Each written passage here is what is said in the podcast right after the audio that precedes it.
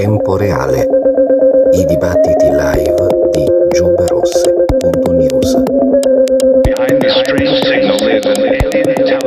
Un saluto a tutte le giubbe rosse in ascolto, benvenuti alla nostra diretta di questa sera. Come sapete parleremo di energia nell'attuale contesto bellico e lo faremo con un esperto assoluto della materia che è Demosthenes Floros, analista geopolitico ed economico, docente a contratto presso il Master in Relazioni Internazionali d'Impresa Italia-Russia dell'Università di Bologna Alma Mater, responsabile del corso di geopolitica istituito presso l'Università Aperta di Imola, ma è stato anche responsabile geopolitico di Nomisma Energia fino al 2011, dal 2019 è Senior Energy Economist presso il Centro Europa Ricerche.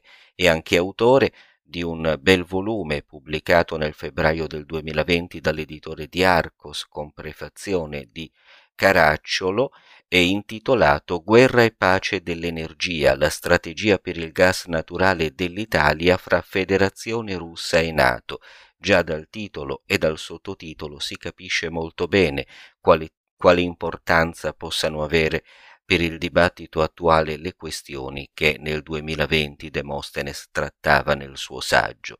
E allora io, Demosthenes, ringraziandoti per la partecipazione, ti pongo subito una serie di quesiti, attraverso i quali credo si possa percorrere l'argomento che oggi ci siamo prefissati in maniera abbastanza organica e per così dire a tutto campo. Io comincerei con il costo del gas naturale, perché è aumentato. La guerra in Ucraina è veramente la causa o semplicemente si è inserita in un trend che era già in atto? E dunque, che cosa rappresenta veramente il Repower EU, questo tentativo della Commissione europea di sganciarsi dalla dipendenza russa, posto che sia mai possibile e in quale misura eventualmente o a quale prezzo? Oppure ci troviamo ancora una volta a dover fronteggiare una narrazione platealmente pretestuosa che mira soltanto a coprire l'appiattimento dell'Unione Europea sulle posizioni di Washington. E questo appiattimento è davvero la strada giusta per il futuro dell'Unione Europea? Buonasera e grazie per la presentazione e grazie per l'invito.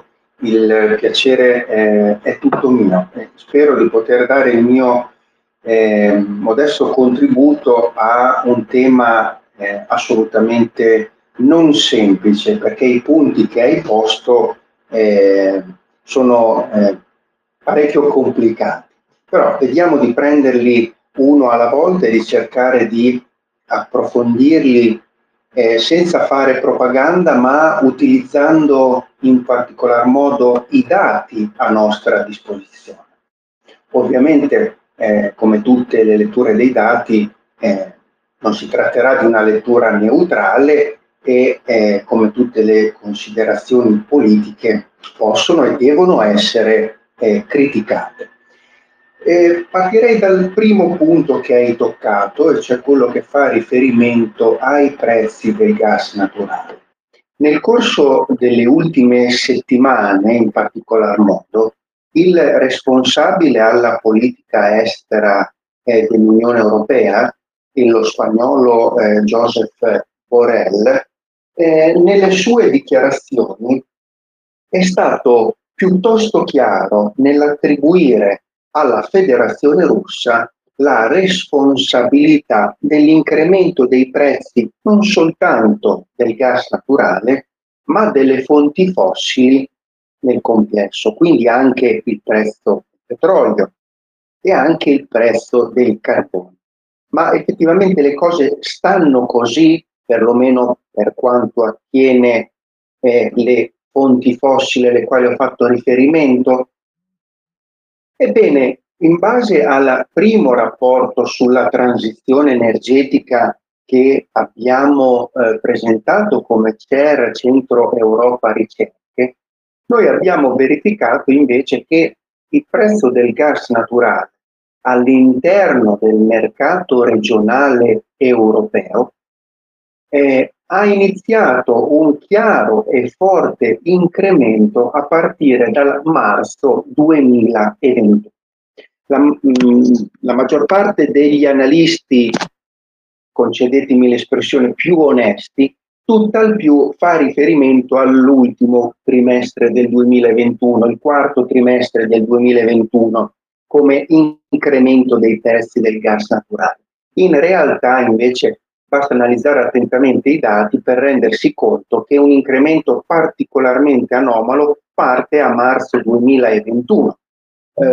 Dopodiché, nel proseguo della serata potremmo essere anche più precisi, ormai rispondendo a delle domande, e capire che cosa succede a marzo 2021 in particolare. Ma per quanto attiene le cause dell'incremento di questi prezzi del gas naturale nel mercato regionale europeo, io porterei alla vostra attenzione tre macro cause, tre macro fattori, che sono quelli che abbiamo per l'appunto presentato nel primo rapporto sulla transizione energetica al quale facevo riferimento in precedenza.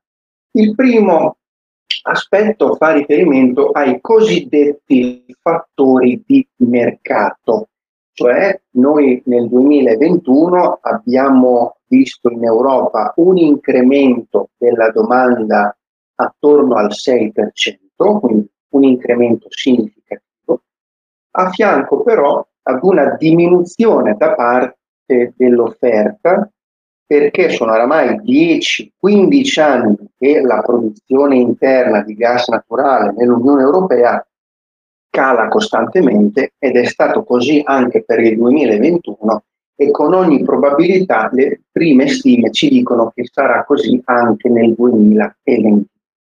Sempre per quanto attiene il versante dell'offerta, abbiamo avuto un secondo aspetto molto importante, qui poi potremo approfondire successivamente, e cioè un bassissimo livello degli stoccaggi. Infatti il gas naturale viene consumato in particolar modo nella stagione invernale, autunno-inverno, mentre nella stagione attuale, quella estiva, i consumi ovviamente calano. Attenzione, il fatto che i consumi calino non vuol dire che anche la domanda cala per un ammontare analogo, in quanto le scorte si devono creare e per l'appunto si devono creare nei mesi in particolar modo di aprile e di maggio. Quindi per quanto attiene i fattori di mercato, domanda in crescita, offerta in calo, livello degli stoccaggi europei al livello più basso del corso dell'ultimo decennio. In più, un ulteriore elemento facente appunto riferimento a questo primo macro fattore, il fatto che la maggior parte dell'offerta di gas naturale liquefatto a livello mondiale prendesse la direzione del mercato regionale asiatico e non di quello europeo. Perché? Perché il prezzo che veniva spuntato dai venditori nel mercato asiatico del gas naturale liquefatto era superiore a quello europeo. Perlomeno fino a dicembre 2021 e poi nei primi mesi del 2022, quando invece il prezzo europeo del gas naturale ha superato anche quello asiatico, facendo sì che una serie di navi metanifere o metaniere, che dir si voglia, prendessero la via dell'Europa e non soltanto quella dell'Asia. Ma appunto questo è stato possibile quando il prezzo europeo è riuscito a superare quello asiatico. Però se noi analizzassimo l'incremento del gas naturale nel 2021 nel mercato regionale europeo, noi osserveremo che l'incremento è stato del 400%. Perché dico questo? Perché la maggior parte degli analisti si è fermata ad analizzare solo questo primo macrofattore, ma un incremento della domanda del 6%, nonostante un calo della produzione, non ci spiega un incremento del 400%. Esistono anche altri fattori. Quali sono questi altri fattori? Noi abbiamo individuato un secondo blocco che abbiamo definito come fattori geopolitici. All'interno di questi fattori geopolitici abbiamo individuato in primo luogo il progetto South Stream, cioè la costruzione di un gasdotto che avrebbe unito la Federazione Russa sino all'Italia, con una capacità di trasporto di 63 miliardi di metri cubi, che ovviamente avrebbe contribuito ad una diminuzione dei prezzi del gas naturale. Potremo poi nel corso della serata entrare ovviamente più nello specifico di questo progetto, del perché non è stato costruito, chi ha premuto per non costruirlo.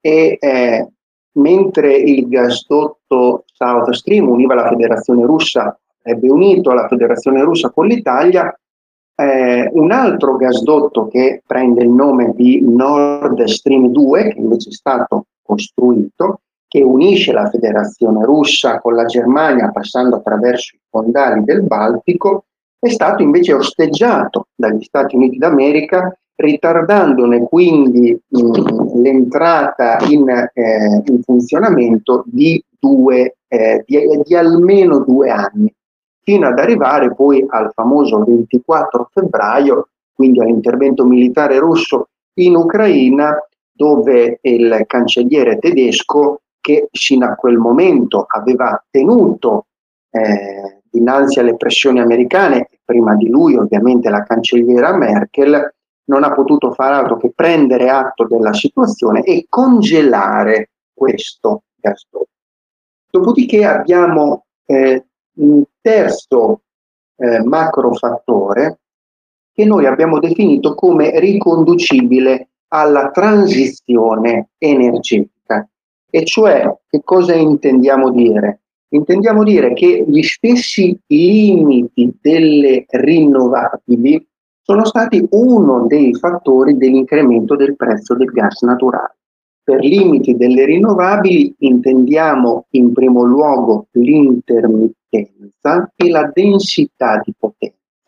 Densità di potenza vuol dire che ovviamente la potenza che possono esprimere le rinnovabili è ben distante da quella che si può ottenere dall'utilizzo delle fonti fossili, e quindi siamo ancora molto lontani da un'effettiva sostituzione delle fonti fossili con le rinnovabili, mentre per quanto attiene l'intermittenza, che forse è il problema più grave e che si è manifestato nel 2021, è che è facile intuire che se non abbiamo il sole noi non possiamo ovviamente produrre energia, così come se non soffia il vento noi non possiamo far funzionare le nostre pale eoliche. E ad esempio questo è stato un grave problema nel nord Europa, dove un calo dei venti nella stagione estiva del 2021 ha determinato ad esempio per il Regno Unito la necessità di fare ricorso all'utilizzo di carbone, la cui domanda è aumentata del 3%. Per cui un calo dei venti nel nord Europa ha fatto sì che si utilizzasse la fonte meno cara e più inquinante, cioè quella che emette più CO2. Se però dovessi individuare quello che è il principale fattore dell'incremento dei prezzi del gas naturale nel mercato regionale europeo, e parlo di mercato regionale europeo nella misura in cui una delle grandi differenze tra petrolio e gas naturale è che se esiste un mercato unico mondiale del petrolio, con ovviamente diversi prezzi per qualità di greggio, esistono invece 3 mercati regionali del gas naturale al mondo, Nord America, Europa ed Asia, con caratteristiche differenti ed in particolar modo prezzi differenti, e questo è un aspetto fondamentale. Dicevo, l'elemento centrale sul quale io punterei l'attenzione è il cambiamento nella modalità di acquisto della materia prima del gas naturale in Europa, e cioè il passaggio dai cosiddetti contratti take or pay oil link di lungo periodo ai contratti take or pay gas to gas di breve periodo sino allo spot. Ora vi descrivo brevemente, poi potremmo entrare anche in questo caso più nello specifico. I cambiamenti intervenuti, cambiamenti richiesti fortemente dall'Unione Europea, riguardano due punti. Prima, il prezzo del gas naturale in Europa dipendeva dal prezzo del greggio, dal prezzo del barile, e veniva aggiustato al prezzo del barile, quindi calava o poteva aumentare in base appunto all'aumento, alla diminuzione del prezzo del barile, con un ritardo di un paio di trimestri circa. In questa maniera ovviamente l'acquirente poteva acquistare più gas quando il prezzo del petrolio calava e di conseguenza quello del gas naturale, e poteva organizzare meglio l'intera stagionalità, visto che il gas naturale ovviamente tiene conto di una serie di, appunto come dicevamo in precedenza, consumi più alti nella stagione autunnale e invernale, consumi più bassi in quella presente e nell'estate. La seconda caratteristica invece faceva riferimento alla temporalità dei contratti. In precedenza avevamo contratti di lunghissimo periodo. Per lunghissimo periodo si parla anche di 15, 20, 25, 30 anni. E ovviamente questi contratti erano così lunghi per quale motivo? Beh, perché chi deve produrre ed esportare gas naturale lo può fare con grandissimi investimenti, e questi investimenti necessitano di un certo tempo di rientro, per cui era necessario dare anche al produttore esportatore la possibilità di poter rientrare da questi grandi investimenti. In questo modo chi appunto produceva ed esportava la materia prima aveva la garanzia di un rientro dai propri investimenti. Chi invece acquistava la materia prima era tranquillo che quest'ultima gli veniva fornita a un prezzo tendenzialmente costante per un lungo periodo di tempo, tant'è che noi negli ultimi 30 anni non abbiamo mai avuto problemi in termini di scorte. I problemi in termini di scorte nascono, guarda caso, quando si ha questo passaggio contrattuale. Un'ultimissima cosa su questo passaggio contrattuale. Ripeto, potremo approfondirlo successivamente. Questi contratti nascono alla fine degli anni 70, sulla scia della crisi petrolifera degli anni 70, vengono richiesti esplicitamente dai paesi consumatori e non dai paesi produttori, e il cambiamento invece intervenuto negli ultimissimi anni è stato fortemente richiesto dall'Unione Europea e dai singoli governi europei, ed è stato apertamente osteggiato dalla Federazione Russa, in particolar modo dalla Gazprom, che invece ci ha messi più volte dinanzi a una serie di problemi che potevano nascere e che effettivamente sono nati. Ripeto, potremmo parlarne approfonditamente dopo, perché io nel corso degli ultimi 12 anni ho partecipato a tutti i forum nazionali ed internazionali sull'energia, e queste discussioni tra politici, analisti, giornalisti, amministratori delegati delle maggiori compagnie di energia al mondo, li ho ascoltati, li ho visti proprio con i miei occhi, per cui potrei essere anche preciso e fare nomi e cognomi di queste discussioni. Quindi questo è il primo aspetto che vorrei porre alla vostra attenzione. Il secondo aspetto che vorrei porre alla vostra attenzione è: ma allora questa diversificazione dell'Italia, dell'Unione Europea e dell'Europa dalla Federazione Russa è possibile? È possibile nel medio periodo, nel breve periodo? Ora, in primo luogo dovremmo parlare non soltanto di gas naturale, ma anche di petrolio e di carbone. per una questione di tempo adesso mi limito al gas naturale, poi potremo parlare anche di petrolio e di carbone. Per quanto attiene il gas naturale, andare a sostituire l'approvvigionamento della Federazione Russa vuol dire andare a sostituire 29 miliardi di metri cubi per quanto attiene il nostro paese, cioè il 40% dei consumi dell'Italia, 155 miliardi di metri cubi annui per quanto attiene l'Europa, cioè il 40% dei consumi annuali dell'Unione Europea, 185 miliardi di metri cubi per quanto attiene l'Europa. Non esiste nessun produttore esportatore al mondo che può sostituire un tale ammontare né nel breve né nel medio periodo, né tantomeno col gas naturale liquefatto, che presenta una serie di problematiche economiche e strategiche sulle quali potremo certamente approfondire, sia che si tratti di produttori di gas naturale liquefatto cosiddetti convenzionali, come il Qatar o l'Australia, sia che si tratta di produttori di gas naturale liquefatto attraverso la famosa tecnica del fracking, che invece riguarda gli Stati Uniti.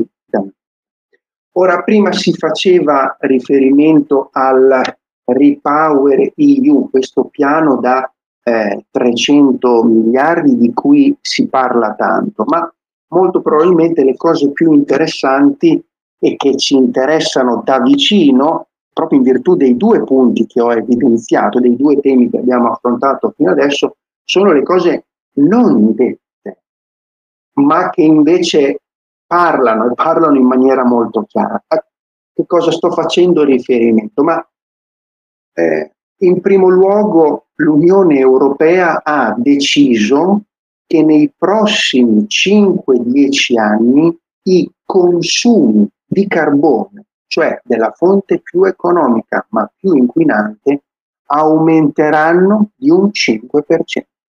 Quindi la prima conseguenza chiara ed evidente, messa nero su bianco dall'Unione Europea, in merito alle conseguenze dell'incremento dei prezzi nell'ambito poi successivo del conflitto con la Federazione, del conflitto in Ucraina, è appunto non uno ma due passi indietro rispetto al tema della transizione energetica, che non si può fare evidentemente senza il gas naturale, che è la fonte che emette meno CO2 tra i diversi combustibili fossili, e un maggiore utilizzo di carbone. E quindi a me questo pare un aspetto non secondario e non indifferente.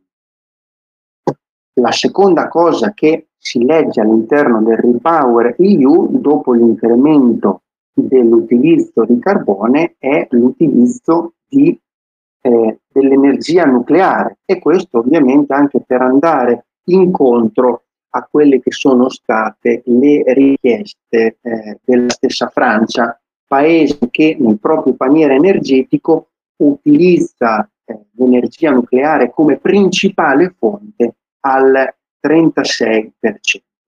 Ma forse l'aspetto ancora più grave, e che in un certo senso anche in linea con la decisione portata avanti dall'Unione Europea appunto di aumentare i consumi di carbone, ha a che fare con i cosiddetti diritti da acquistare per poter emettere CO2.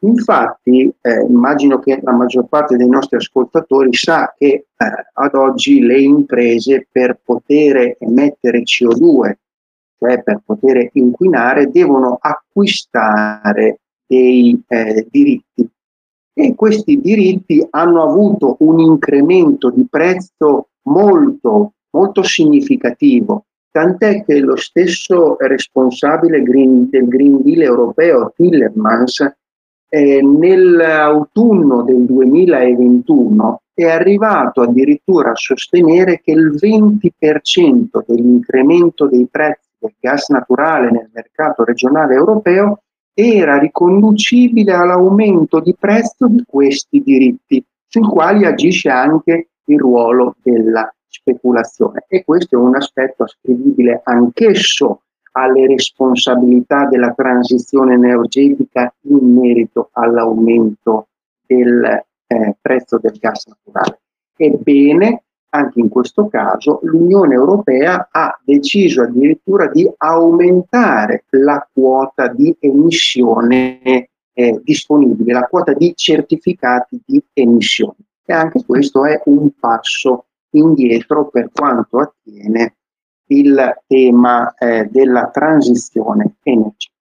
Vado quindi alla mia conclusione. È chiaro che il conflitto in Ucraina, a mio avviso, ha diverse chiavi di lettura, diversi piani di interpretazione. Il primo, quello secondo me più importante, è ovviamente quello militare, ma esiste un piano di analisi che è ovviamente quello energetico e ce n'è probabilmente un altro che è quello valutario. Per quanto attiene quello energetico, mi pare che si possa affermare come l'obiettivo di qualcuno è quello di spaccare il forte rapporto che negli ultimi 15 anni si è venuto a determinare tra l'Unione Europea da una parte e tra la Federazione Russa dall'altra, attorno al tema delle fonti fossili, in particolar modo per quanto attiene il gas naturale, che è la fonte fossile che, in quanto minore emittente di CO2, ci potrebbe permettere di fare da ponte tra un mondo guidato dalle fonti fossili a un mondo a trazione rinnovabile. È chiaro che questo conflitto in Ucraina viene a spaccare questo rapporto, o perlomeno a renderlo certamente molto, molto, molto più complicato e molto più difficile, creando quindi una serie di difficoltà agli uni, agli altri e al fenomeno della transizione energetica nel suo complesso. Mi pare di poter dire che rispetto a questo tema specifico, ad esempio, gli Stati Uniti d'America non hanno invece una serie di conseguenze economiche, quindi sociali, che invece stanno ricadendo già da oggi sia sull'Unione Europea sia sulla Federazione Russa. Per cui, per quanto attiene le due sponde dell'Atlantico, io mi permetto di porre alla vostra attenzione quella che io definirei una vera e propria subalternità dell'Unione Europea rispetto agli Stati Uniti d'America. Anzi, dirò di più, la mia impressione è che gli Stati Uniti d'America hanno come obiettivo primario la Federazione Russa, quello di colpire la Federazione Russa e tutt'al più portarla agli anni 90 di elsinana memoria, ma nel contempo hanno deciso di portare avanti questo progetto scaricando la crisi economica soprattutto sulle spalle dell'Unione Europea. Per cui l'Unione Europea deve decidere che cosa fare davanti. La contraddizione che ha di fronte è molto chiara. Da una parte gli interessi politici e militari legacy NATO con gli Stati Uniti d'America, dall'altra gli interessi commerciali, economici, energetici con la Federazione Russa porta verso l'Eurasia ed in particolar modo con la Cina. Questa, a mio avviso, è la contraddizione principale che noi abbiamo di fronte. E le strade sono due: o questa contraddizione la affrontiamo, se invece non la affrontiamo ci penseranno altri ad affrontarla al posto nostro. E per quanto attiene la questione energetica in senso stretto, in particolar modo sul tema del gas naturale, e qui concludo per davvero, mi sento di poter dire che molto difficilmente noi riusciremo a sostituire la Federazione Russa come fornitore, se non per una percentuale molto piccola, una percentuale relativamente bassa, e il rischio che io vedo è che se noi faremo il passo più lungo della gamba, non faremo altro che acuire le tensioni all'interno dei singoli Stati membri dell'Unione Europea, perché il rischio è quello che si scateni una corsa verso il poco gas naturale liquefatto e non presente a livello mondiale. In un certo senso, cioè, potrebbe verificarsi quello che noi abbiamo già visto all'interno dell'Occidente con i vaccini e le conseguenze da un punto di vista economico e sociale sarebbero molto molto gravi. Un solo dato che secondo me è veramente drammatico: qualche giorno fa la Banca Centrale d'Inghilterra ci riferisce che il 25% della popolazione inglese salta un pasto al giorno per risparmiare, e penso che questo dato chiarisca bene lo stato attuale nel quale potremmo arrivare anche noi entro breve tempo. Grazie. Grazie a te, Demosthenes. Le domande, come hai osservato tu fin dall'inizio, erano tante, le questioni complesse, ma sei riuscito a dipanarle in maniera chiarissima, direi molto puntuale, ma proprio con una chiarezza espositiva magistrale. Ora, tante sono le osservazioni che si potrebbero fare intorno agli argomenti che tu hai toccato. Io ho preso 2 pagine di appunti. Intanto mi sembra che venga fuori in maniera abbastanza chiara uno dei punti che maggiormente volevamo mettere in evidenza, e cioè parliamo di questioni che sono potenzialmente esplosive, che potrebbero determinare conseguenze disgreganti rispetto ai fondamenti politici, economici, ideologici dell'Unione Europea. E poi in particolare facevi riferimento al South Stream, e credo che quella sia una vicenda che meriti un approfondimento, meriti di essere raccontata in maniera più articolata, perché la trovo decisiva rispetto al percorso che stiamo tentando di tracciare. Condivido la tua considerazione, anch'io vedo questa ipotesi disgregatrice. Noi ascoltiamo spesso i politici europei non solo dire che l'atteggiamento della Federazione Russa ha compattato l'Unione Europea e soprattutto la NATO. Io ho qualche dubbio, è chiaro che molto dipenderà dall'esito sul campo, non dimentichiamocelo mai, per quanto drammatico sia, mi rendo conto delle parole che sto utilizzando, però questa è la realtà. Noi dobbiamo capire l'esito sul campo. Però non escludo affatto che queste situazioni possano portare appunto ad a un forte aumento della litigiosità, la definisce qualcuno, direi di interessi divergenti all'interno dell'Unione Europea e anche della stessa NATO nei prossimi mesi, nei prossimi anni.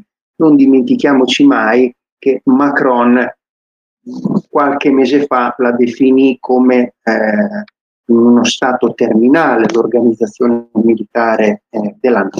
Ma veniamo alla tua domanda, perché il tema del South Stream, che affronto nel dettaglio nel saggio che hai cortesemente presentato, è un tema molto importante per quanto attiene il nostro paese, sia per la sicurezza energetica dell'Italia, ma anche per diversi aspetti della politica interna del nostro paese. Ad esempio, si è sempre parlato di questi rapporti tra Putin e Berlusconi, e insomma si è molto favoleggiato e romanzato su questi rapporti, e a partire anche dal tema dei gasdotti e del gas naturale. In realtà il South Stream era stato progettato e immaginato quando il nostro governo aveva Prodi come presidente del Consiglio e Bersani come allora presidente dell'industria e delle attività produttive. Per cui non è vero che il rapporto era soltanto tra appunto Forza Italia, Berlusconi e Putin. Il rapporto lo avevano anche appunto il Partito Democratico e lo stesso Romano Prodi. Questo gasdotto era una joint venture paritetica sostanzialmente tra la Gazprom e la nostra Eni, di appunto un gasdotto che attraverso i fondali del Mar Nero avrebbe contribuito con 63 miliardi di metri cubi al 16-18% dei consumi dell'Unione Europea, quindi un gasdotto con una grandissima portata. Il problema è che l'Italia veniva individuata dagli Stati Uniti d'America come l'anello debole nelle mani di Mosca e quindi la costruzione di questo gasdotto avrebbe permesso alla Federazione Russa di poter tenere sotto costante ricatto non soltanto l'Italia ma anche l'Unione Europea nel suo complesso. Questo gasdotto, dicevo, arrivava nel suo progetto, attraversava il Mar Nero sino ad arrivare in Bulgaria. Ora nel primo progetto c'erano due rami, uno attraversava i Balcani, arrivava fino al nord-est in Italia, a Baumgarten per la verità si collegava con i gasdotti che arrivavano dall'Ucraina e passava quindi da Tarvisio, l'altro invece, l'altro ramo andava a sud, attraversava la Grecia e arrivava nel nostro Salento.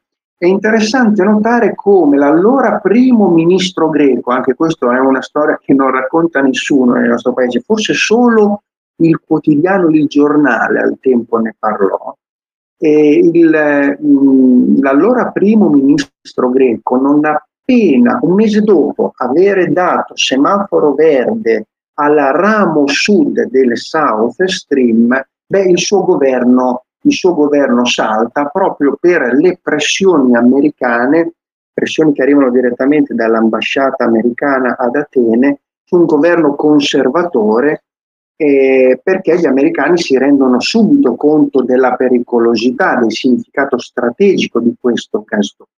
Ma i russi rinunciano immediatamente a questo ramo meridionale, lo considerano di minore importanza, anche perché comunque sarebbe arrivato al Tarvisio senza problemi, quindi in Italia dal lato nord.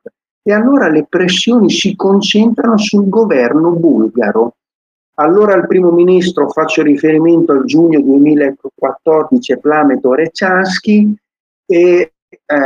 riceve una visita da 3 senatori americani, un repubblicano McCain, che è stato anche candidato alla presidenza, in contrapposizione con Obama, e 2 democratici, Murphy e Johnson. Si arriva ad una riunione e da questa riunione il primo ministro bulgaro esce e strappa letteralmente i contratti già firmati con la Gazprom, e sto parlando di contratti estremamente vantaggiosi per la Bulgaria, che aveva ottenuto dalla Gazprom dei prezzi sul gas naturale scontati, aveva ottenuto delle fee di transito ovviamente del gasdotto, anch'esse molto vantaggiose, e più la possibilità di costruire anche una centrale nucleare che ovviamente avrebbero costruito i russi per favorire il calo delle bollette. Allora la Bulgaria è uno dei paesi con le bollette energetiche più alte in Europa. Quindi si arriva a questa situazione qua. Le pressioni americane sulla Bulgaria sono fortissime, ovviamente la Bulgaria purtroppo cede immediatamente e l'Italia nel suo complesso non riescono a difendere il loro progetto, e bisogna dire anche i nostri partner europei ci girano le spalle, a partire dalla Germania. Per quale motivo? Beh, perché da dicembre 2011 era già attivo un altro gasdotto, il Nord Stream 1 se preferite, che appunto collegava già la Federazione Russa alla Germania attraverso i fondali del Mar Baltico, trasportando 55 miliardi di metri cubi di gas naturale all'anno. Vedete quindi come già allora, siamo a 15 anni fa, il tentativo è quello di, da parte dei russi, bypassare da nord con il Nord Stream e da sud il South Stream l'Ucraina, perché già allora Ci sono gravi, grossi problemi con l'Ucraina. Ricordiamo la prima rivoluzione colorata in Ucraina data 2004. Quindi già lì Putin aveva capito che la situazione in quel paese era estremamente grave, e da qui la necessità di diversificare le vie di transito dell'energia con cui la Federazione Russa era unita all'Europa da un rapporto di interdipendenza, cioè noi non potevamo fare a meno della loro energia, ma anche loro non potevano e non possono ancora fare a meno dei soldi che noi paghiamo per questa energia. Il grande problema, la grande sconfitta dell'Italia, e qui concludo, nasce dal fatto che non soltanto avremmo avuto appunto un gasdotto che arrivava fino alle porte di casa nostra, ma in questa maniera l'Italia sarebbe divenuta hub meridionale del gas in Europa. Invece in questa maniera qua la Germania è riuscita a raddoppiare le vie di transito dal nord, anche se il Nord Stream 2 al momento è bloccato, ma attenzione, è pronto e pieno di gas, e noi speriamo che prima possibile questa guerra finirà e la Germania si troverà automaticamente come hub principale del gas europeo, del gas russo diretto verso l'Europa. Insomma, anche all'interno dell'Unione Europea le infrastrutture energetiche di trasporto appunto dell'energia ed in particolar modo del gas naturale negli ultimi 10 anni hanno preso la direzione di favorire certi paesi all'interno dell'Unione Europea, leggasi quelli del nord, e invece hanno sfavorito altri paesi, guarda caso quelli del sud Europa. E questo lo dico sulla scia ovviamente della crisi greca che tutti quanti noi conosciamo. Sì, la conosciamo, ce ne siamo anche occupati. E grazie Demosthenes anche per questo approfondimento. Filippo, non so se tu hai qualche domanda, prego. Buonasera, intanto ringrazio Demosthenes per la bellissima esposizione. Io ho qualche dubbio sul fatto che il Nord Stream 2 possa tornare attivo in tempi rapidi, perché come tu sai questo gasdotto è stato fortemente osteggiato fin dall'inizio dagli Stati Uniti, ma ha trovato anche ampie opposizioni a Bruxelles. Credo che tu conosca molto bene la posizione di Margrethe Vestager, quindi anche in diretta opposizione alla Merkel, che invece ci aveva investito molto. Piuttosto volevo farti una domanda, non so se sei in grado di rispondere, su quali possono essere le stime dei costi di questo passaggio al gas naturale liquido a cui tu hai fatto cenno durante la tua esposizione. Tu hai detto giustamente sarà molto difficile, per non dire impossibile, riuscire a sostituire completamente il gas russo, anche perché fatalmente più soggetti si dovranno azzuffare, se così possiamo dire, per le stesse scorte di gas naturale. Ecco, si possono fare delle stime anche naturalmente molto approssimative su quelli che possono essere l'aumento dei costi.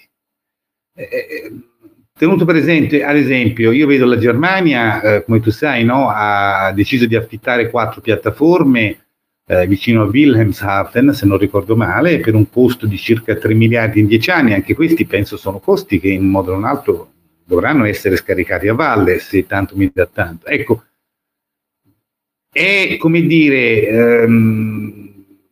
ipotizzabile parlare fin d'ora di un quasi certo aumento dei costi dovuto appunto a questo decoupling voluto dal gas russo. Allora, grazie anche la domanda è molto interessante. Ovviamente anch'io ritengo che il Nord Stream 2 non rientrerà in azione non appena terminerà la guerra, questo non lo penso nemmeno io. Faccio però notare come il Nord Stream da mesi, forse da più di un anno, stia andando a full capacity, anzi si dà una stima di 55 miliardi di metri cubi di capacità di trasporto. Nell'anno trascorso il Nord Stream ne ha trasportati di più, questo perché in realtà i tubi possono essere sfruttati per un breve periodo di tempo, come dire, per una capacità che è attorno al 105-110%, per cui se tanto mi dà tanto, io credo che quando i tedeschi potranno utilizzare anche il Nord Stream 2, secondo me lo faranno. Dopodiché è sicuramente vero che all'interno dell'Unione Europea e a Bruxelles e anche all'interno, soprattutto all'interno della politica tedesca, ci siano delle posizioni diverse tra chi è molto sensibile, particolarmente sensibile o direttamente sensibile alle volontà oltreoceano, e che quindi ha giocato una partita molto chiara rispetto a quei gasdotti ai quali abbiamo fatto riferimento e al gas naturale nel suo complesso. Perché al gas naturale? Beh, perché è evidente che se dobbiamo fare la transizione energetica, i paesi che a livello mondiale detengono le principali riserve aumentino immediatamente il proprio rapporto di forza. Questo gli Stati Uniti lo sanno molto bene. Chi sono questi paesi? Beh, in primis la Federazione Russa, che è quello che ha le principali riserve a livello mondiale, e gli altri sono il Qatar e l'India, l'Iraq, l'Iran, quindi paesi che da un punto di vista geopolitico hanno un peso non indifferente. Dicevo, per quanto attiene la politica tedesca, voglio essere molto chiaro, il Partito Verde, il Partito dei Verdi, è un partito che per quanto attiene la politica estera, un partito che a partire dal leader Fischer è sempre stato a mio avviso più attento agli interessi d'oltreoceano che agli interessi nazionali tedeschi. Su questo vorrei essere molto chiaro, e questa discussione è riemersa con la maggioranza cosiddetta semaforo, no, che caratterizza oggi la Germania. Ora, per quanto attiene alla domanda che mi è stata posta, e cioè sul gas naturale liquefatto, possiamo fare una stima? Sì, possiamo fare una stima, anche se se ne leggono tante. E la stima che io mi sento di suggerire è che il gas naturale liquefatto possa costare perlomeno un 15-20% in più del gas trasportato via tubo. Ora, io so bene che ad esempio il Sole 24 Ore, se non ricordo male il 13 aprile, con la propria responsabile all'energia, Sissi Bellomo, aveva fatto dei calcoli ed era addirittura arrivata a sostenere, l'ho proprio scritto, che i costi del gas naturale liquefatto potevano arrivare ad essere anche il 100%, quindi il doppio rispetto a quelli del tubo. Per fare ciò Sissi Bellomo aveva confrontato i prezzi di dicembre 2021. Ora, a me non pare da un punto di vista scientifico molto corretto un'analisi del genere, però non c'è alcun dubbio sul fatto che il gas naturale liquefatto costi di più rispetto a quello via tubo, perlomeno di un 15-20%, e questo è facilmente intuibile, nel senso che il paese che produce ed esporta la materia prima deve, per l'appunto, per poterla esportare, investire in impianti di liquefazione, dopodiché il gas naturale liquefatto può essere trasportato attraverso navi metaniere o metanifere che dir si voglia, e poi arrivate in loco attraverso appunto i cosiddetti rigassificatori, di cui appunto parlava anche l'ascoltatore, che si tratta di un ulteriore costo. Tra l'altro, per costruire un rigassificatore su terra di certe dimensioni sono necessari alcuni anni, 5 anni, per cui non c'è soltanto un problema di costi, esiste anche un problema di tempi. La domanda che io pongo è: non è che l'interesse degli Stati Uniti d'America, come dire, non sia così disinteressato, e questa presunta e questa volontà di sostituire il gas naturale russo con quello liquefatto americano in realtà è un modo per levarsi la concorrenza europea di mezzo? Cioè, non è che noi alla fine arriveremo a sostituire parzialmente il gas naturale russo con quello liquefatto statunitense, per poi trovarci le nostre imprese che non riusciranno a competere e a stare sul mercato proprio in virtù di un aumento di questi costi? Secondo me questo è un problema reale, ma questo è un problema economico in senso stretto. Ce n'è un altro strategico che non pone nessuno, e io sono molto colpito dal fatto che lo stesso Copasir, nei documenti che pubblici sono riuscito a leggere, non pone, e questo attiene in particolar modo gli Stati Uniti d'America. Ecco perché io prima, nella mia introduzione, ho parlato di gas naturale liquefatto prodotto da Qatar e da Australia e da quello prodotto dagli Stati Uniti attraverso il metodo del fracking. Che cosa intendevo dire? Intendo dire che questa è una tecnica molto particolare, anche qua se qualcuno volesse potremmo ovviamente approfondire, ma è una tecnica che ha un paio di caratteristiche ben precise. La prima, la più importante, e cioè il tasso di sfruttamento di un posto attraverso il fracking, è molto superiore rispetto a un pozzo cosiddetto convenzionale. Cioè, con il fracking, che io produca tight oil o che produca shale gas, sfrutto tra il 50 e l'85% del pozzo al massimo entro 2 anni. Per cui, per mantenere costante, solamente costante, non incrementale, costante la produzione, io devo continuamente perforare. E questo è un aspetto che è ben diverso da un pozzo convenzionale, che mediamente sfrutto per un 5% di vita all'anno. Il secondo problema dato da questa tecnica è che ha dei costi per quanto riguarda il petrolio che se va sotto i 45, 50, 55 dollari impone l'immediato blocco della produzione. E noi lo abbiamo visto perfettamente nel corso dell'ultimo quinquennio, dal 2015-16 ad oggi, per essere più precisi, quando per ben 2 volte la produzione di gas naturale americano e di greggio americano da fracking è crollata proprio perché i prezzi del petrolio erano crollati fino alla crisi del 2020 per arrivare sotto lo zero. E perché allora io pongo questo problema?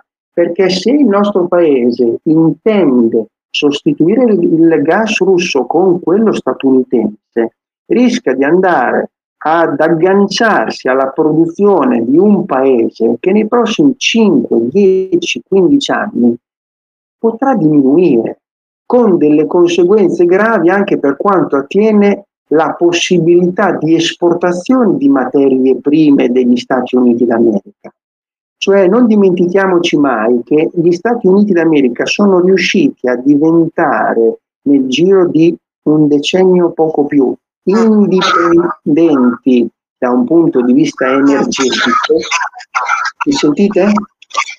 Sì, c'è un disturbo, forse qualcuno ha il microfono aperto, questa volta non penso che dipenda da te. No.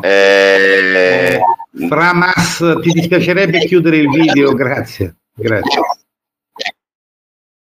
Ecco, dicevo, quindi il rischio, gli Stati Uniti d'America sono diventati indipendenti da un punto di vista energetico dal 2008 in poi, da quando Obama diventa presidente degli Stati Uniti, proprio in virtù di questa tecnica produttiva. Ma gli Stati Uniti d'America in precedenza, cioè quando Obama arriva alla presidenza, hanno una dipendenza energetica dall'estero del 20-25%, ma le caratteristiche di questa tecnica non escludono che fra 10-15 anni gli Stati Uniti d'America si possano ritrovare in una situazione analoga. Anzi, ci sono alcuni studi che ci dicono che gli USA non riusciranno a mantenere questa produzione di tight oil e shale gas, con delle conseguenze inevitabili sulle esportazioni delle materie prime. Per cui io mi chiedo, a partire dall'Italia, ma dall'Unione Europea nel suo complesso, siete sicuri che volete affidare il tema della sicurezza energetica nazionale, non prendiamoci in giro, ad un paese che utilizza questa tecnica produttiva? Guardate, non ne faccio neanche una questione di paese, ne faccio una questione squisitamente di tecnica produttiva. Ecco, a mio avviso questa è una scelta molto molto grave che potrebbe mettere il nostro paese in grave difficoltà nei prossimi 10-15 anni. Non dimentichiamoci mai che l'Europa, a differenza degli Stati Uniti d'America, ha una dipendenza energetica nel 2021 del 59,3% e c'è una bella differenza tra avere una dipendenza energetica dall'estero nulla e una del 60%. L'Italia ha una dipendenza energetica dall'estero del 75%. Quindi questi sono dati molto chiari che dovrebbero farci riflettere in maniera approfondita prima di rompere il nostro legame con la Federazione Russa, perché fornitori alternativi ad oggi e per un certo periodo di tempo non ci sono.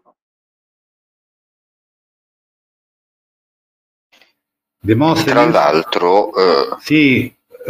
Penso che Demosthenes sia ancora in linea? Certo. Sì. Ok, perfetto. No, volevo solo, come dire, darti ragione quando tu hai parlato dei Verdi, no? Che hai detto che rispondono agli interessi di oltreoceano.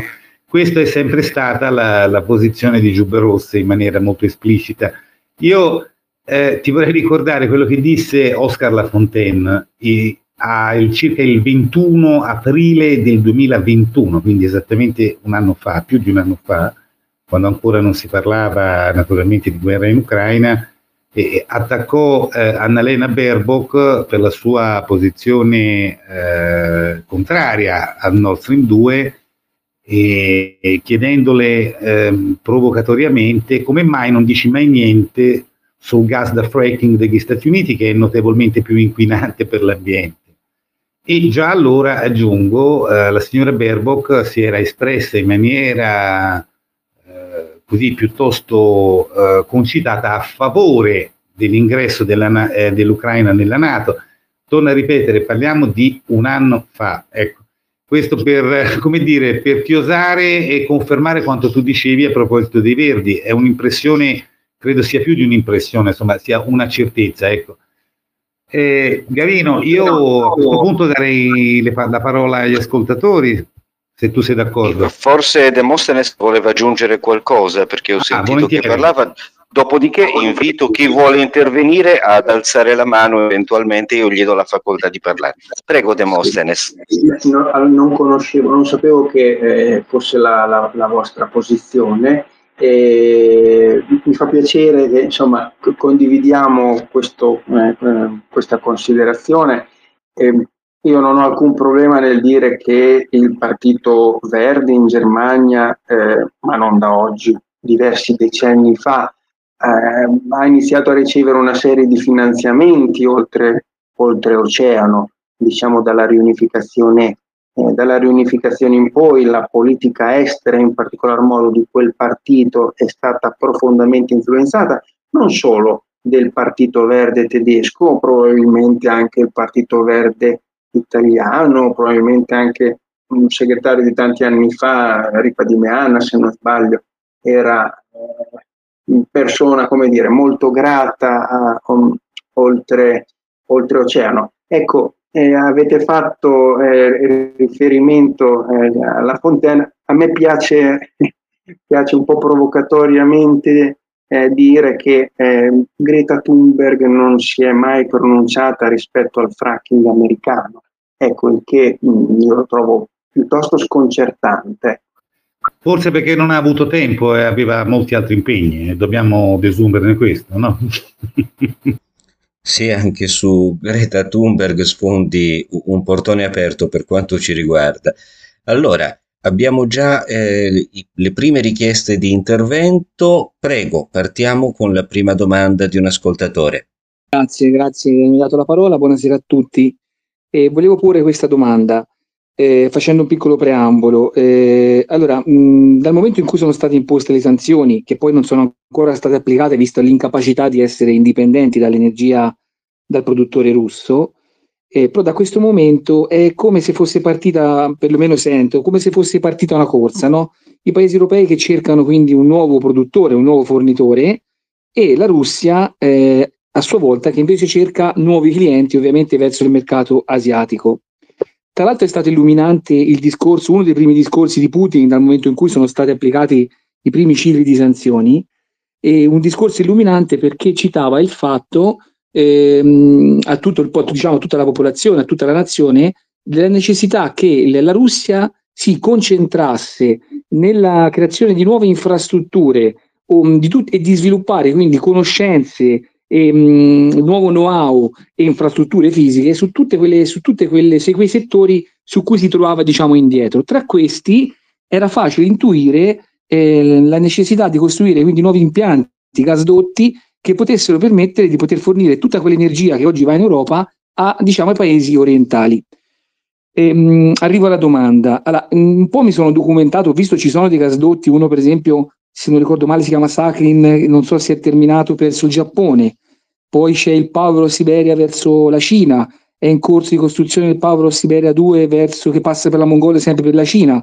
Però mi chiedo, oltre alla Cina, c'è l'India che trova degli impedimenti strutturali e, diciamo, paesaggistici, visto le catene delle montagne dell'Himalaya che ci si trovano. Però la domanda mia è, in questa corsa, la Russia che tempi può avere per poter implementare quei gasdotti utili a poter portare tutti quei miliardi di metri cubi che oggi fornisce l'Europa anche a quei paesi, per poter essere un paese da un punto di vista di produttivo più libero, diciamo, anche lui non vincolato dalle esigenze europee guidate dagli Stati Uniti? Prego. Allora, grazie Luca per la domanda, che è molto interessante e meriterebbe una conferenza a sé. Allora, partiamo col dire una cosa ben precisa, perché poi alla fine, quando emergono gli interessi, le cose si chiariscono al di là della propaganda. Noi abbiamo parlato di gas naturale. Io questa sera ho aperto facendo riferimento alle parole di Borrell. Però lo stesso Borrell, il 5 maggio del 2022, quindi meno di un mese fa, nel corso di una intervista poco pubblicizzata nel nostro paese, ha apertamente dichiarato come al momento l'embargo al gas naturale russo non è oggetto di discussione. E quindi questa è una dichiarazione chiarissima, è una pietra tombale rispetto alla possibilità di mettere la Federazione Russa e le sue esportazioni di gas in un angolo. E vorrei farvi notare come questa dichiarazione segue di pochi giorni la pubblicazione di uno studio da parte della Bundesbank tedesca, la banca centrale tedesca, la quale appunto dichiara come un totale embargo al gas naturale russo avrebbe comportato una perdita di 180 miliardi di euro della Germania e un prodotto interno lordo che, stimato al più 3% nel 2022, avrebbe alla fine dato una recessione al meno 2%. Il presidente della Confindustria tedesca BDI ha utilizzato la parola catastrofico per definire le conseguenze economiche dell'embargo alla Federazione Russa, tant'è che Confindustria tedesca BDI e sindacati tedeschi hanno scritto una lettera firmata da entrambi al cancelliere tedesco Scholz chiedendo di non mettere sotto embargo il gas naturale russo, dopo pochi giorni, guarda caso, il responsabile alla politica estera e di sicurezza dell'Unione Europea se ne è uscito con questa dichiarazione. Faccio sommessamente notare che purtroppo il nostro paese, sia la Confindustria italiana, ma anche i sindacati italiani, che mi pare siano a dir poco confusi nella natura della fase attuale, non hanno minimamente preso in considerazione l'ipotesi di sostenere e supportare questa ipotesi, questa richiesta avanzata dai tedeschi. Questo per quanto attiene il gas naturale. Per quanto attiene il petrolio e il carbone, e poi vado alla risposta in maniera più precisa, voglio farvi notare come in questo benedetto sesto pacchetto non si parla ancora di embargo al greggio russo, cioè esistono ancora gravi difficoltà per arrivare all'unanimità sull'embargo al greggio russo. Abbiamo visto i problemi posti dalla Ungheria, ma anche dalla Repubblica Ceca, anche dalla Slovacchia. Analoghi problemi sono stati posti da Malta, da Grecia, da Cipro. Insomma, ad oggi non c'è l'embargo nemmeno sul greggio russo. C'è l'embargo sul carbone, ma anche qui vorrei farvi notare che questo embargo partirà il prossimo autunno, ma con la velocità con la quale cambia questo mondo, chissà dove saremo fino al prossimo autunno. Vado alla domanda che mi pone. E però, per rispondere a mio avviso in maniera corretta alla domanda che mi poni, anche in questo caso è necessario fornire qualche dato. Rispetto a che cosa? Sia rispetto alla crescita della domanda di gas naturale in Asia, ma in particolar modo in merito alla manifattura. Ora, se noi in Europa, l'Unione Europea, abbiamo circa poco meno di 400 miliardi di metri cubi di gas consumati, che diventano poco più di 500 se prendiamo l'Europa nel suo complesso, le stime ci dicono che al 2050 la domanda di gas naturale dell'Asia crescerà da 720 miliardi di metri cubi a 1440 miliardi di metri cubi all'anno, il doppio, una crescita del 100%. Mentre nel contempo la domanda di gas naturale in Europa sarà stabile se non lievemente in calo. Per cui noi ci troveremo al 2050 ad avere un consumo in Asia che sarà più che triplo, 3 volte e mezzo quello dell'Unione Europea. Questi sono i rapporti di forza in prospettiva per quanto attiene l'andamento della domanda. Ma è facile intuire ciò se noi andiamo a valutare un altro fattore importantissimo, direbbe la Damo Smith del XXI secolo. E qui faccio riferimento a dati forniti dalla nostra Confindustria, che ogni anno e mezzo circa, emette un bollettino particolarmente interessante nel quale analizza come si suddivide la manifattura a livello mondiale, cioè sostanzialmente dove si produce in questo pianeta. Ebbene, i dati ci dicono che la principale manifattura del pianeta è la Cina, che rappresenta ad oggi più del 30% della manifattura mondiale. Vorrei farvi notare che nel 1995, quando il sottoscritto terminava il liceo e si accingeva a iscriversi alla Facoltà di Economia Politica dell'Università di Bologna, il peso della manifattura cinese sulla manifattura mondiale era del 5%, un incremento del 600% in un arco di tempo che non raggiunge i 3 decenni. È un cambiamento epocale. Soprattutto se visto rispetto a che cosa? Al calo della manifattura della principale potenza mondiale, gli Stati Uniti, che oggi pesano per il 16,6%, in calo, ripeto, mentre le due principali manifatture europee, la Germania e l'Italia, pesano rispettivamente per il 5,3% e per il 2,2%.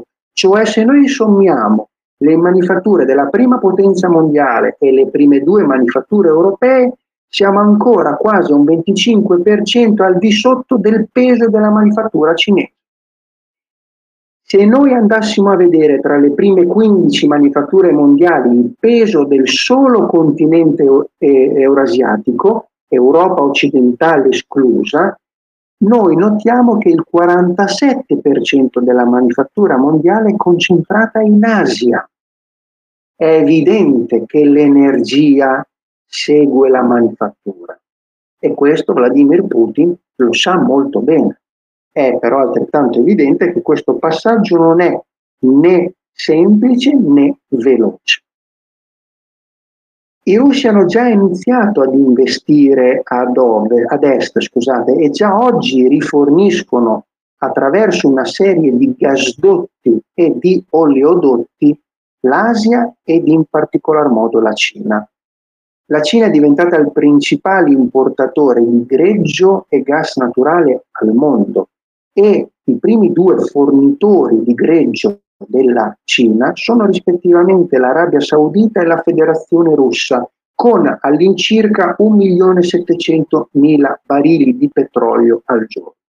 Ma da 2 anni a questa parte la Federazione Russa ha iniziato a rifornire la Cina nord-orientale attraverso un gasdotto che prende il nome di Power of Siberia, firmato il contratto nel 2014. Si tratta di 38 miliardi di metri cubi all'anno per un contratto trentennale dal valore di 400 miliardi di dollari e prima Luca faceva riferimento a un gasdotto da Sakhalin, ha perfettamente ragione, si tratta di un gasdotto da Sakhalin fino a Vladivostok, quindi anche questo offshore, che sostanzialmente vede aggiungere a questi 38 miliardi di metri cubi altri 10 miliardi di metri cubi. L'accordo è stato raggiunto da Putin e da Xi agli inizi di febbraio 2022. Quindi qui abbiamo il pieno regime che si raggiungerà nel 2025, 48 miliardi di metri cubi. Per quanto attiene invece la Cina nord-occidentale, il progetto è quello del gasdotto Altai che congiungerà Federazione Russa e Cina, passando attraverso un lembo di terra che prende il nome di Kanaspars, che unisce i due paesi e che vede a ovest il Kazakistan e a est la Mongolia. Questo progetto, che è in fase di fattibilità e di studio, era stato inizialmente pensato per 30 miliardi di metri cubi, che però sono stati aumentati sia per volontà cinese, ma anche perché verrà aggiunto un ramo che va verso la Mongolia e raggiungerà i 50 miliardi di metri cubi. Quindi stiamo parlando soltanto per quanto attiene la Cina di un ammontare di quasi 100 miliardi di metri cubi di gas naturale russo verso la Cina. E oggi la Russia ne fornisce 185, ripeto, all'Europa, 155 all'Unione Europea e 29 all'Italia. Cioè questo processo di diversificazione degli acquirenti che qualche anno fa, se non sbaglio nel 2009, aveva portato il Sole 24 Ore a coniare l'espressione il mercato dei due forni, a mio avviso espressione azzeccatissima, che individuava appunto la possibilità per la Federazione Russa di poter vendere sia a Occidente sia a Oriente. È qualcosa che si sta già verificando, che è già in atto e che a mio avviso la guerra in Ucraina accelererà. Una considerazione finale. Io ho parlato all'inizio della serata di interdipendenza tra noi e l'Unione e la Federazione Russa.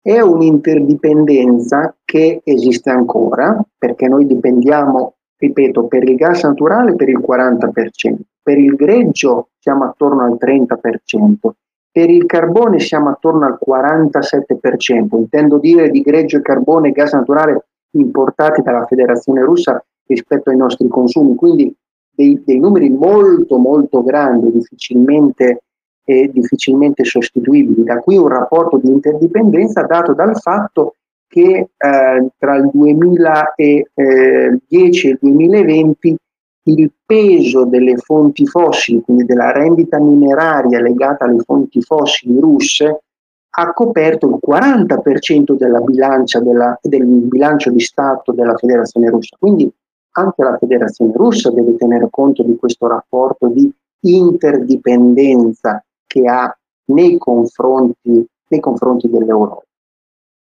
Per cui non è facile nemmeno per loro questo spostamento verso ad Oriente, che però adesso diventa, a mio avviso, vedrà una accelerazione. E qui la domanda che ci dobbiamo porre è: faremo prima noi europei a diversificare il fornitore, sempre che sia possibile, e io ho molti dubbi, o saranno più veloci i russi nello spostarsi in Asia? Io credo che sia la risposta giusta sia la seconda più che la prima, anche perché vorrei porre la vostra attenzione rispetto a quello che è stato il comportamento dell'India di fronte a questa crisi. E giustamente Luca faceva riferimento anche all'India e alla possibilità che acquisti greggio e gas naturale dalla Federazione Russa. Ora, anche qua, partiamo sempre dai dati, perché non vogliamo far propaganda. L'India è diventato il terzo importatore di greggio al mondo con 4.250.000 barili. Prima della crisi in Ucraina, l'India importava meno del 3% delle proprie importazioni di greggio. L'India produce pochissimo greggio, lo importa quasi tutto, dalla Federazione Russa. Cioè la Federazione Russa fondamentalmente era un fornitore ultimo, di secondo piano. Noi a maggio abbiamo delle stime di greggio russo importato dall'India pari a 700.000 barili. Certamente si tratta di un greggio che sconta un prezzo di $30 al barile e quindi è ovviamente molto vantaggioso.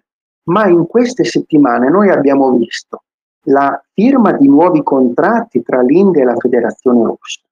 Abbiamo visto un'India che il 3 marzo scorso all'Assemblea Generale dell'ONU, quella del voto di condanna alla Federazione Russa, si è astenuta.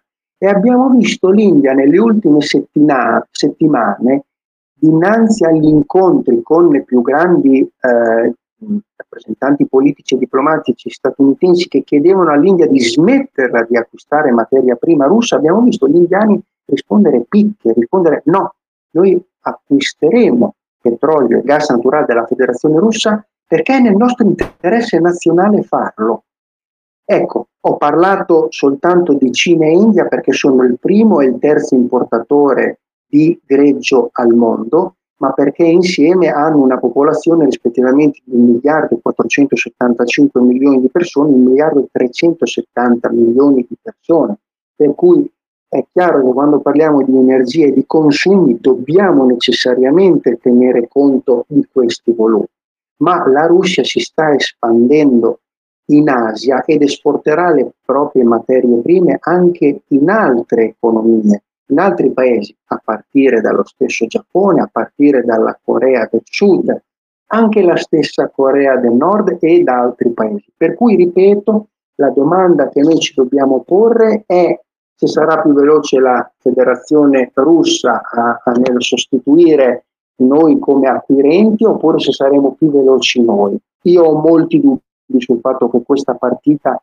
la vinceremo. E concludo però con un'ultima considerazione. Siamo sicuri che in via definitiva convenga sia a noi sia a loro questo veloce cambiamento, che per i dati che davo prima in merito alla manifattura sarà inevitabile, ma una cosa sono i cambiamenti dei flussi di energia dovuti appunto alla divisione internazionale della manifattura e del lavoro. Un'altra cosa sono le conseguenze della guerra in Ucraina. E io da questo punto di vista vorrei evidenziare come non è né nell'interesse europeo e italiano né russo questo cambiamento repentino. Non è nel nostro interesse perché, come ho provato a spiegare questa sera, noi non riusciremo a sostituire la Federazione Russa, se non ad un prezzo molto più alto là dove è possibile. Ma nel contempo non è nemmeno nell'interesse russo mettersi fra le braccia, come dire, della Cina e di altre potenze asiatiche, le quali ovviamente chiederanno qualche cosa in cambio. Tra Russia e Cina c'è un rapporto strategico, c'è un rapporto molto forte, c'è un rapporto che io non escludo essere anche di natura ideologica tra il Partito Comunista Cinese e una parte del gruppo putiniano al governo a Mosca. Questo non lo escludo affatto, anzi credo che sia reale, però questo non vuol dire che anche all'interno di questo rapporto strategico non esistano delle contraddizioni delle quali i russi devono poter tenere conto. Grazie Demosthenes. Passiamo quindi al successivo intervento. Buonasera a tutti e complimenti per la trasmissione. Io volevo chiedere se si possono fare delle precisazioni o delle delucidazioni sull'accordo che l'Italia ha raggiunto con l'Algeria per la fornitura di gas naturale e quanto, secondo il professor Floros, la situazione politica dell'Algeria sia abbastanza tranquillizzante per il futuro di tale fornitura. Ecco. Grazie. Grazie per la domanda, cercherò di essere un pochino più breve perché mi rendo conto che sono stato forse un po' lungo e forse ci sono altre persone che vogliono intervenire. Allora, la mia fiducia sulla stabilità politica dell'Algeria è, come dire, traballante, però scherzi a parte, anche qui utilizziamo dati ben precisi. L'Algeria tra il 2020 e il 2021 ha incrementato le proprie esportazioni verso il nostro paese di 9 miliardi di metri cubi.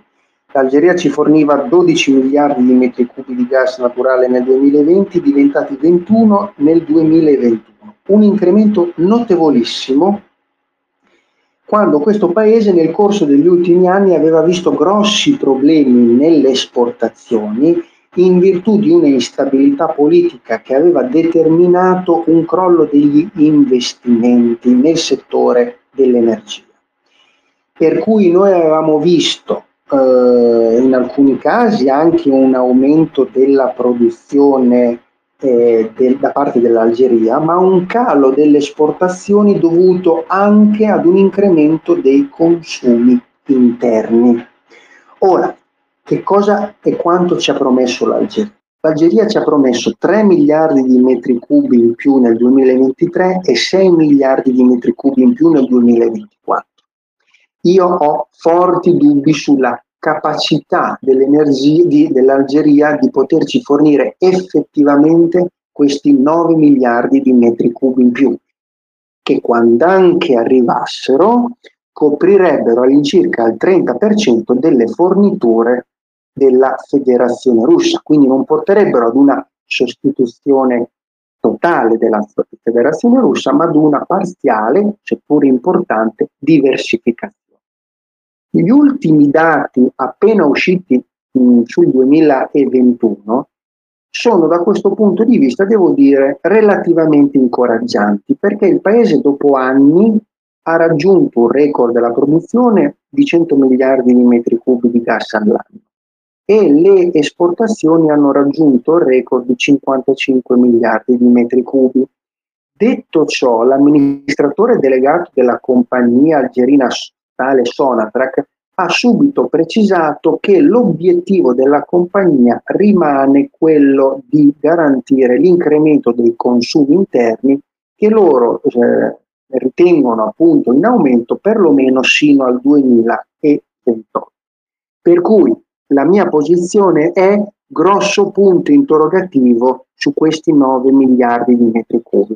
Vorrei farvi notare che l'Algeria è un altro di quei paesi che nella famosa assemblea di cui parlavo prima, quella del 3 marzo 2022 all'Assemblea Generale dell'ONU, si è astenuto in merito alla condanna dell'invasione della Federazione Russa, così come si sono astenuti altri paesi che il nostro governo ha visitato, a partire dall'Angola e a partire dalla Repubblica del Congo, paesi che ci hanno promesso qualche miliardo di metri cubi, 1, 2, così come l'Egitto, di LNG, miliardi di metri cubi che saranno certamente più costosi, ma che ad oggi sono solo sulla carta e che non esistono.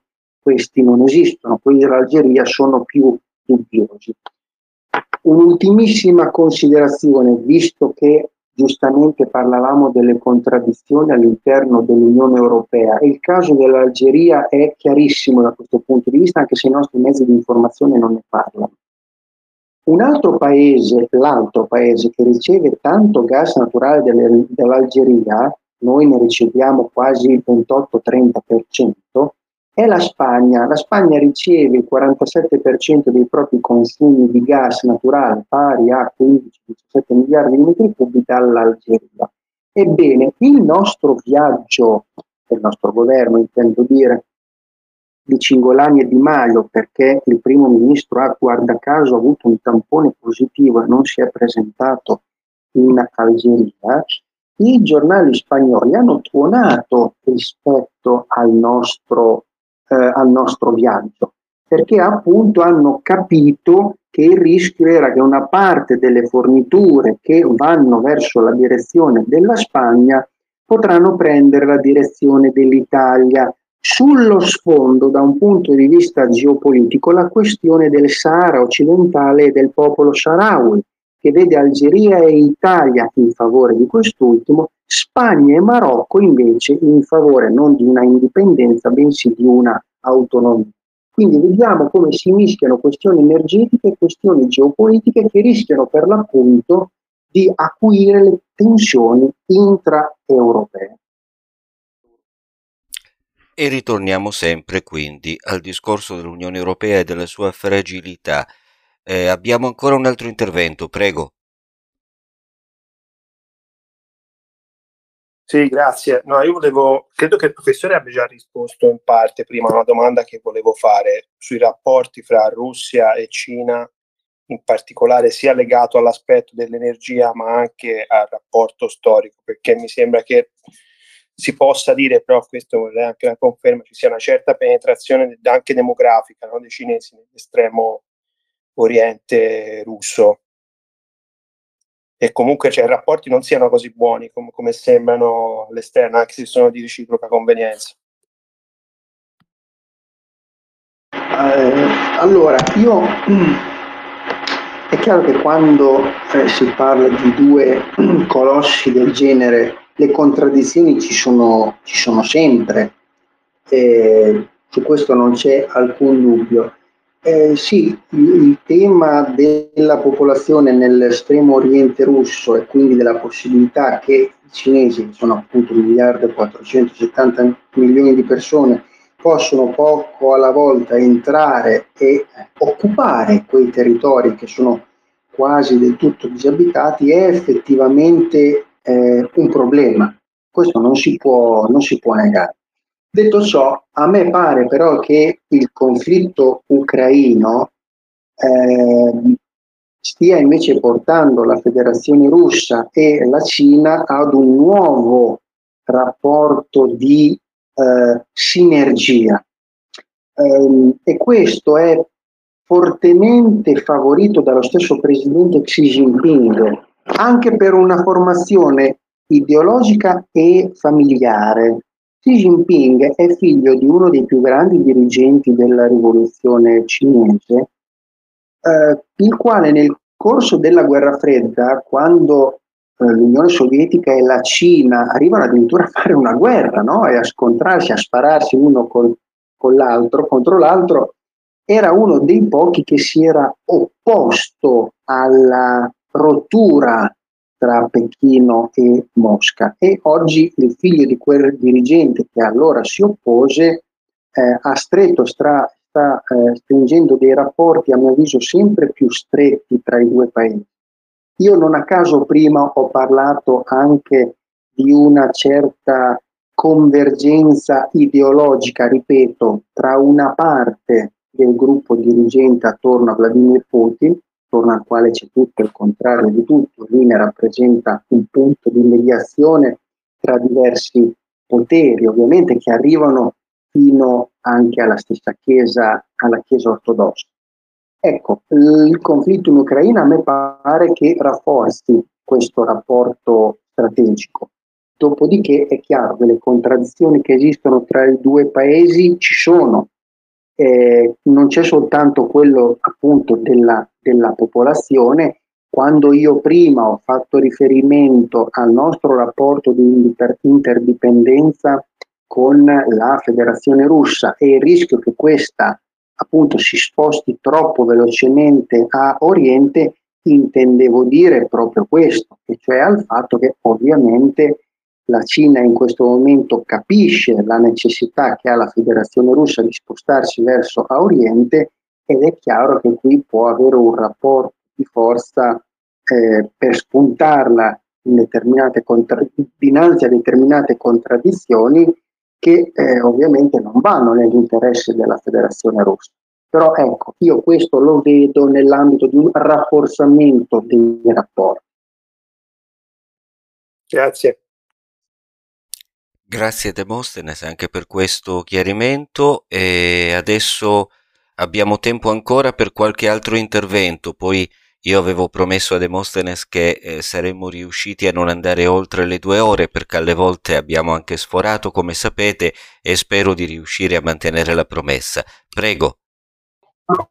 La domanda è telegrafico, è questa: le capacità dei giacimenti di Baku, dell'Azerbaigian, sul Mar Caspio, quelle che capacità sono? Se non vado errato possono alimentare il TAP, e volevo sapere se lì ci sono giacimenti ancora non approfonditi, insomma, se ci sono capacità tali che potrebbero tramite il TAP sopperire alla domanda energetica europea tramite l'Italia. Ecco, questa è una bella domanda.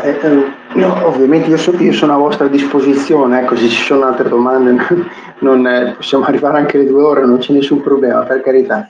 Allora, questa è una domanda molto interessante che affronto nel saggio Guerra e Pace e che mi ha fatto molto arrabbiare, devo dire la verità, nel corso degli ultimi anni. Che cosa intendo dire? Intendo dire che spesso e volentieri io ho ascoltato gli altri rappresentanti dell'Unione Europea, casomai oggi poi sono stati sostituiti frattanto, arrivare a dichiarare addirittura, o rilasciare interviste a Sole 24 Ore, tanto per essere chiari, che l'Azerbaigian avrebbe fornito all'Unione Europea fino al 25% dei consumi dell'Unione Europea.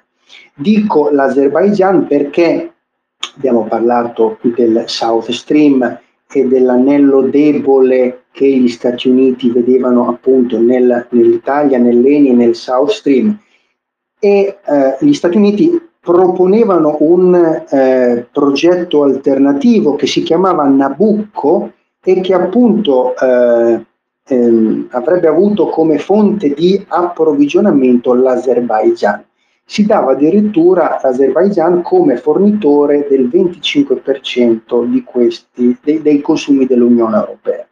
Questa è un'immensa sciocchezza. L'Azerbaigian è un paese che fornisce al massimo 25 miliardi di metri cubi di gas all'anno, e una parte ovviamente viene utilizzata per il consumo interno, e anzi addirittura nel corso degli ultimi anni, onde rispettare i contratti di esportazione, l'Azerbaigian ha dovuto acquistare gas naturale dall'estero. Provate a indovinare da chi? Avete già intuito da chi. Per cui dalla TAP, la cui capacità di trasporto attuale è attorno ai 10 miliardi di metri cubi, a mio avviso non può arrivare di più. Si è parlato tantissimo, se ne parla anche, anche nelle ultime settimane, della possibilità di raddoppiare la capacità di trasporto della TAP e di portarla a 20 miliardi di metri cubi. Ora, io ho però anche in questo caso, così come nell'ipotesi dell'Algeria, molti dubbi rispetto alla reale capacità di raddoppiare la produzione di gas naturale per poter riempire tutto questo tubo. Tant'è che prima del conflitto in Ucraina si pensava di raddoppiare la capacità di trasporto della TAP, ma non si faceva mistero di poter riempire tutto il tubo attraverso anche il gas naturale della Federazione Russa. Per cui l'Azerbaigian è già ad oggi un paese che fornisce 6-8 miliardi di metri cubi di gas naturale all'Italia, a Melendugno arriva il gas naturale, e ha favorito la diversificazione del nostro paese. In realtà è andato a sopperire il calo dal gas naturale che noi prendevamo dal nord. Ma questa diversificazione, utile per quanto attiene l'Italia, è ovviamente una diversificazione molto molto parziale per quanto attiene l'Unione Europea. Cioè, sostanzialmente quello che dico è che ci hanno raccontato tante sciocchezze quando ci hanno proposto di poter sostituire le forniture della Federazione Russa con quelle dell'Azerbaigian. L'obiettivo quindi della Federazione Russa con i gasdotti di cui parlavamo prima era diversificare le vie di transito dell'energia dall'Ucraina a nord e a sud. L'obiettivo di una certa parte di Bruxelles e degli Stati Uniti d'America era quella di diversificare le fonti di approvvigionamento, i produttori in particolar modo, e di sostituire l'Azerbaigian con la Federazione Russa. Aspetto che non è assolutamente possibile, non lo era ieri, non lo è oggi, non lo sarà domani. E non dimentichiamoci di un ultimo aspetto, anche qua mi viene veramente da ridere, se non da piangere, quando penso ai nostri rappresentanti politici, al Parlamento europeo. Ma come si fa a pensare che i russi non siano consapevoli di queste cose? L'Azerbaigian era Unione Sovietica, è dai tempi di Stalin che perforano per capire che cosa c'è nel sottosuolo.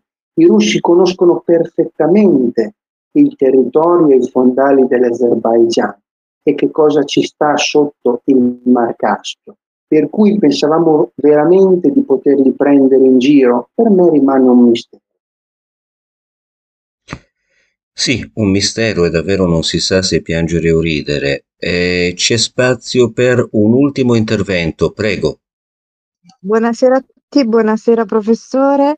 Io le volevo fare una domanda su quanto diceva prima sul rialzo dei prezzi e anche il previsionale rialzo dei prezzi che è avvenuto molto tempo prima del conflitto, e la mia curiosità riguarda il fatto che di solito quando vengono previsti rialzo dei prezzi o ribasso comunque ci sono sempre dei derivati a copertura, quindi come mai c'è stato in realtà questo rialzo in bolletta che non avrebbe dovuto esserci, perché sono sempre previsti a copertura del rischio appunto sul mercato secondario, in questo caso appunto il mercato dei derivati, dei forward a copertura. Quindi non è giustificato il rialzo dei prezzi perché le utilities in realtà sono i derivati non sono altro che delle assicurazioni, sono coperti da questo rischio, quindi guadagnano due volte dai derivati e dal rialzo in bolletta che non è giustificato e che, ricordo, come diceva giustamente lei, è avvenuto ben prima del conflitto. Grazie. Grazie a lei. Allora qui bisogna essere molto chiari, e anche in questo caso utilizziamo dei dati ben precisi.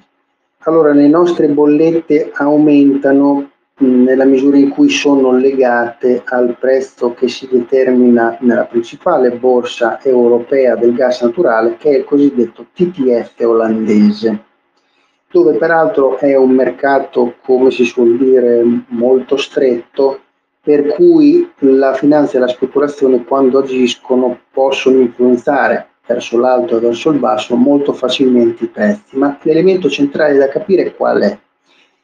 È il seguente: quando Eni importa gas naturale dalla Gazprom, quando acquista il gas naturale dalla Gazprom, lo acquista appunto a un determinato prezzo. Sono dei contratti che sono riservati quasi tutte le loro parti, per cui noi non li conosciamo esattamente, ma sappiamo per certo che il prezzo al quale Eni importa il gas naturale dalla Federazione Russa è un prezzo di gran lunga inferiore a quello che Eni poi rivende al grossista al quale faceva riferimento lei, e il grossista ovviamente fino a noi, al consumatore finale. Quel prezzo lì è il prezzo appunto il TTF olandese, che è un multiplo, ripeto, è un multiplo, anche il 3, 4, 500% del prezzo di importazione. È lì che avviene la grande speculazione. Tant'è che se noi andiamo a vedere l'utile netto che Eni fa nel quarto trimestre 2021 e nel primo trimestre 2022, noi osserviamo che sono degli utili netti record: 2,41 nell'ultimo trimestre 2021, 2,1 miliardi di euro di utile netto nel primo trimestre dell'anno corrente. Quindi siamo attorno ai 4,6 miliardi di utile netto in 2 trimestri, mentre nel contempo aumentano tutte quante le bollette di imprese e famiglie. È lì che noi abbiamo il grosso problema, ma il problema, e io mi permetto di spostarlo su un versante politico non tanto finanziario, cioè che cosa intendo dire? Intendo dire che Eni è per il 30% sotto il controllo dello Stato, che ha la golden share, la golden power, e lo Stato, il governo italiano, nomina l'amministratore delegato e nomina la maggioranza del consiglio di amministrazione. Se noi oggi avessimo a capo dell'Eni e anche a capo del governo quel partigiano bianco che rispondeva al nome di Enrico Mattei, io sono certo che Mattei avrebbe imposto all'Eni di muoversi all'interno del mercato al fine di abbassare i prezzi e non di guadagnare quanto più possibile nel rivendere il gas importato dalla Gazprom ai vari grossisti. Quindi il problema, a mio avviso, è strettamente politico e noi ci troviamo dinanzi ad un governo che, a partire dalla figura del Presidente del Consiglio, ha dimostrato in maniera chiarissima che cosa vuol dire avere un approccio finanziario ai problemi e non un approccio industriale ai problemi. Concludo con un ultimo dato. Se noi analizzassimo i consumi del gas naturale nel primo trimestre 2022, noi osserviamo che aumentano i consumi per il riscaldamento, aumentano i consumi per quanto attiene l'elettricità, ma diminuiscono dell'8,1% i consumi per quanto attiene la manifattura. Cioè le imprese italiane hanno già iniziato a ridurre la produzione dal primo trimestre 2022 in conseguenza dei prezzi del gas naturale che si sono venuti a verificare in precedenza. E io credo che sia assolutamente inammissibile che la compagnia di Stato nazionale faccia in questi archi di tempo gli utili netti ai quali faccio riferimento e invece la manifattura segni un meno 8,1%. E le bollette che stiamo ricevendo a casa tutti noi in queste settimane, in questi mesi, parlano da soli. Quindi io mi concentrerei più sull'aspetto politico-industriale che su quello finanziario e sulle varie coperture. Grazie Demosthenes, con questa domanda chiudiamo la diretta di stasera. Io ti voglio ringraziare per la disponibilità che hai dimostrato e per aver messo a nostra disposizione le tue vaste competenze. È una serata dalla quale io penso tutti noi abbiamo potuto imparare molte cose interessanti e importanti. Naturalmente, in qualunque altra occasione tu voglia venire nostro ospite in una trasmissione registrata o in diretta, sarai sempre graditissimo e ti aspettiamo a braccio aperte. Sono io che vi ringrazio, mi sono divertito, è stato impegnativo, ma mi sono divertito, ho avuto una giornata pesante ma mi ha fatto molto piacere, le domande erano molto precise, attente, quindi vuol dire che questo tema, quello dell'energia nel suo complesso e nel contesto della drammatica guerra in Ucraina, è comunque seguito, e questo mi fa molto piacere, insomma, se non altro per il lavoro che faccio, e certamente parteciperò con piacere a nuove serate, questo assolutamente. Demosthenes, sì, sono Filippo, la prossima volta sarebbe interessante invitarti insieme a Sergio Giraldo, che è già stato ospite più di una volta da noi e che scrive sulla Verità e che naturalmente ti conosce. Stasera non era presente, ma insomma sarebbe una bella coppiata e magari ci possiamo dare appuntamento tra qualche settimana, anche, come dire, no, per fare il punto della situazione, se hai disponibilità, e sarebbe un bel incontro. Intanto ti ringrazio molto per stasera. Prego, lo leggo anch'io sulla Verità, sono sempre articoli molto puntuali, molto precisi, sempre molto dettagliato, con dati molto chiari. Ecco, mi chiedo se i nostri politici, insomma, spendono 5 minuti al giorno perlomeno per darci un'occhiata a quello che scriviamo. Ho qualche dubbio, e mi sembra che i nostri ascoltatori siano di gran lunga molto più preparati, ecco. Anche qui non so se ridere o piangere, però insomma. Credo la tua sia una domanda retorica, e con questa ci possiamo dare la buonanotte. Sì, buonanotte a tutti, grazie a tutti i nostri ascoltatori. Vi ricordo che questa trasmissione verrà postata in formato podcast sui nostri canali già nella giornata di domani. Arrivederci al prossimo appuntamento.